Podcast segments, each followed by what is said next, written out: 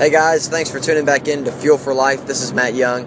Hey, I just want to thank you for taking the time back out to listen in and what's going on with the world of uh, Fuel for Life and what we're doing and what we're progressing for.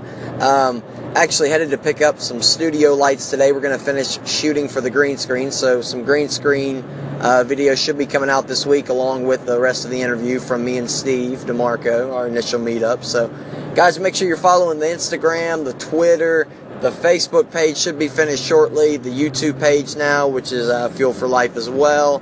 Uh, and then also the website, fuelforlife.co. I'm going to have a lot of links on there. The new videos all post there. going to try to get this on there as well, and uh, as well as some other social media brands. But I'm in the H2 limo stretch currently right now, driving to Tyler, having to drop it off for the family. Going to do a little bit of real estate business and then dive back into Fuel for Life. So constantly staying submerged, listening to positive music, positive things and I hope you guys are doing the same. We'll check back in on day nine. Have a blessed day, guys. Take care. Bye bye.